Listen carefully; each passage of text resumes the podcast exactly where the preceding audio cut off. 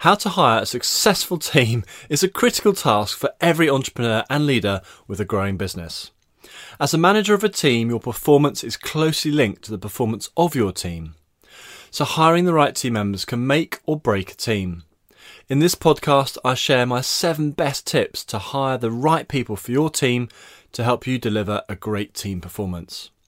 And at the end of the podcast, I share a hiring method which works even better than the traditional interviewing process to hire great team members. My name is Jess Coles, and I've led and managed teams for over 25 years in corporates and household names through to SMEs. I've had to hire teams in companies experiencing periods of really high growth, as well as turning around failing businesses, and have also won Best Team prizes at National Magazine and at company level. If you're new to this podcast, Enhance Training provides online business courses to help professionals, managers, and business owners improve their performance. And if you like this podcast, please share it with friends and colleagues and visit us at Enhance Training. So let's start by looking at how the leader of the team impacts the hiring quality of the team members. Hiring the right team members can boost a team's performance, and hiring the wrong team members can wreck the team. So let's talk about hiring the right team members and why it's a critical job for any leader. Looking at statistics, having the wrong business partner or team member is one of the top three reasons for new business failures. And if you think larger businesses can escape poor hires, think again. The quality of the team impacts decisions at all levels.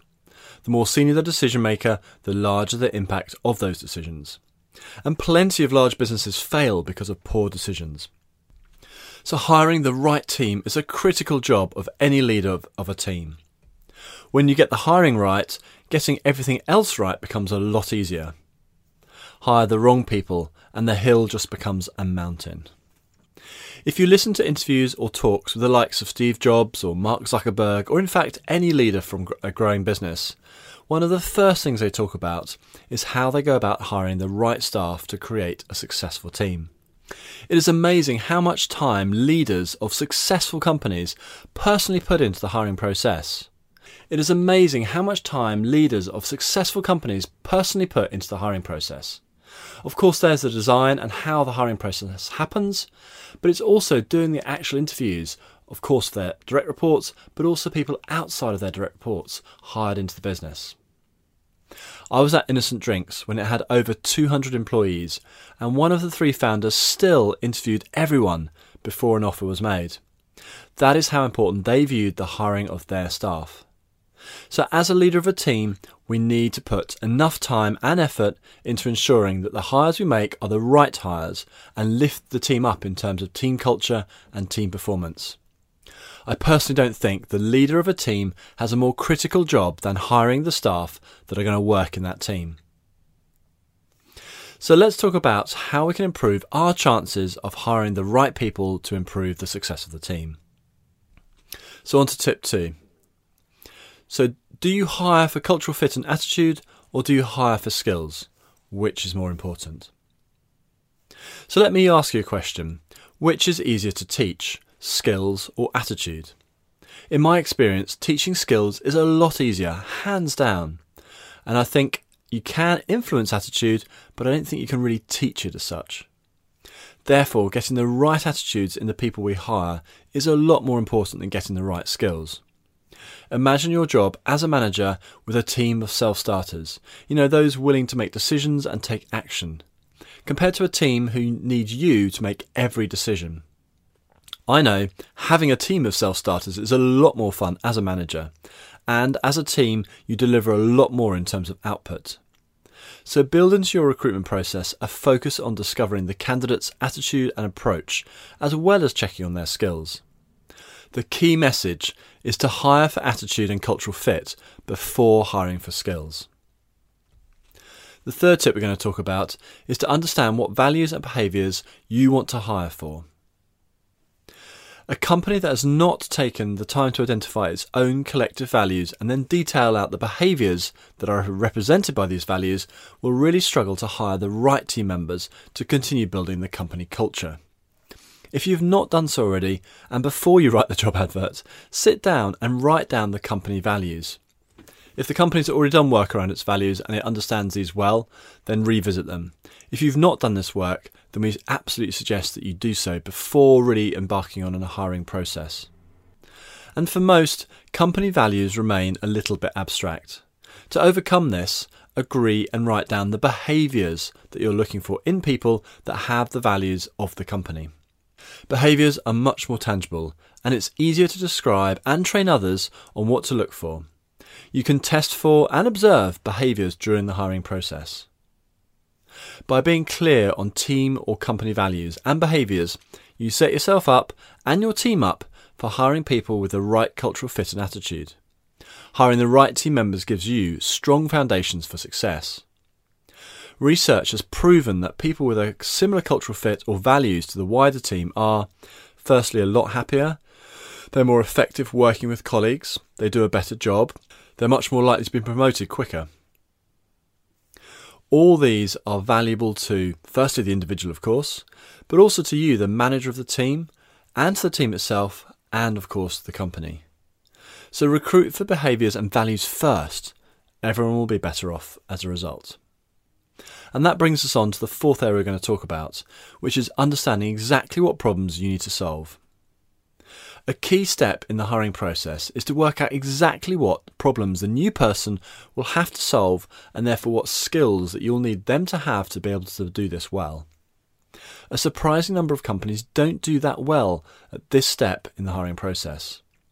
According to Glassdoor, 61% of employees say that the realities of their new job differ from the expectations set during the interview process. And of course, company and team requirements change as the business grows and adapts to new situations, new markets, new competitors, etc. But the requirements should not change that much in, say, maybe the three months between writing the job advert and the person starting. So it's really important you take the time to work out exactly what you're hiring this person for, the problems that you need to solve, and therefore the skills and experience that they will need to have to solve those problems. Future proof your hiring as much as possible by looking out for people who enjoy learning and have skills that you would expect to need in the near future. This reduces the number of hires you'll need to make over time, gives you a route to uh, promote from within, and it also helps build a successful team more quickly. The fifth area we're going to talk about is communicating value and behaviours to the hiring managers. Once you know what type of person you want and the skills needed to overcome the problem you face, you are halfway to hiring a person who's going to make your team much more successful. If you're in a larger business with at least one extra management layer, you must make sure you communicate to all the hiring managers that will be involved in the process the value and behaviour requirements that all candidates should demonstrate. What steps are you going to put in place to get hiring consistency across your business? Some ideas include you know, write down the values and behaviours and then create a training session that all hiring managers must attend before they undertake interviews. You could create a values and behaviour based interview undertaken by a small group of, say, senior managers at the end of the interview process. Or you could build a specific personality assessment or other tests into your hiring process to test for behaviours and for values. Whatever you choose to do, don't take for granted the importance of training all hiring managers about what is needed and why it is needed. Put in place training to cement these requirements into the hiring process, and this will drive consistency across your company of hiring the right people for your business. Area 6 is to get team members involved in the hiring process. I've always found it useful to get team members involved in the recruiting process for several reasons. Firstly, getting team members' views helps. Firstly, to give me a different point of view, which might confirm or challenge my thinking on a given candidate. Secondly, to spot behaviours or points that I might have missed or the candidate kept from me during the interview itself. And finally, to get the team's input into the hiring decision and therefore create better buy in for the person being hired within the team. After all, the team has to work with the new joiner too candidates can often be a lot more off guard in an informal setting when they're meeting their future colleagues rather than their future boss. So, creating this setting can reveal quite a lot about each candidate, which is very useful in the hiring process. Use the feedback you receive from your team members. I usually do this in a group setting so that everyone involved in the process can give feedback and then you can make a decision to hire or not in the meeting or following the meeting. Involving multiple people in the hiring process helps get a balanced view of each candidate, and I generally think this leads to, firstly, better hiring decisions and a better team buy in overall for the people being hired, and this results in a better, more effective team. And lastly, while the traditional interview is time efficient for the hiring company, once a candidate develops strong interview skills, it can be much harder to work out if that person will work out well in practice. So I have an alternative approach to put forward, which is a lot harder to game. So the seventh area we're going to talk about today is auditioning rather than interviewing. During an interview process, you are asking the candidate to describe how they would approach a given situation or solve a given problem. They can provide real examples or they can make them up. In fact, 85% of people apparently lie on their CV, and this is per HireRight and a study they did. And obviously, one assumes answers given in an interview are not always accurate, and the interviewer will only pick up on so many of the inaccurate answers. So rather than getting the person to tell you what they've done, get them to show you or demonstrate how they use their skills. This approach is a much, much harder to game, and it gives you a better assessment of their skills and ability to solve your problems. Hence, audition rather than interview we suggest trying to build the audition around maybe a mini project that the person can do in your offices over a period of, say, half a day or so. Let me give you an example of how to set these exercises up. Firstly, invite the candidate into your offices and explain that you'd like them to undertake a mini project while at your offices. Tell them they can speak to anyone in the office and they can ask any questions they want to and ask for any information they think they need. Obviously, if there's anything confidential that you don't want to share, make sure that's uh, put aside. The outputs could be a presentation or it could be a discussion outlining their findings and their conclusions from the mini project. This can be really useful. The project itself could be, you know, for instance, creating an outline marketing campaign via email, social media, etc. And you might include indications or even go into the detail on what type of content, the timing of the content, and the audience and their testing process, etc. Or it could be restructuring a team to respond to changing needs of the business. Or it could be creating an analysis on a set of customers with recommendations on how to proceed to increase sales or increase profit of the customer group.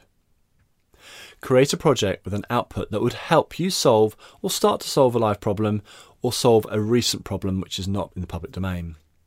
This gives you a real insight into how the candidates actually approach their work, their problem solving skills within your team environment, and how they interact with your team, you know, their working style, their ability to form productive relationships, their likability, etc.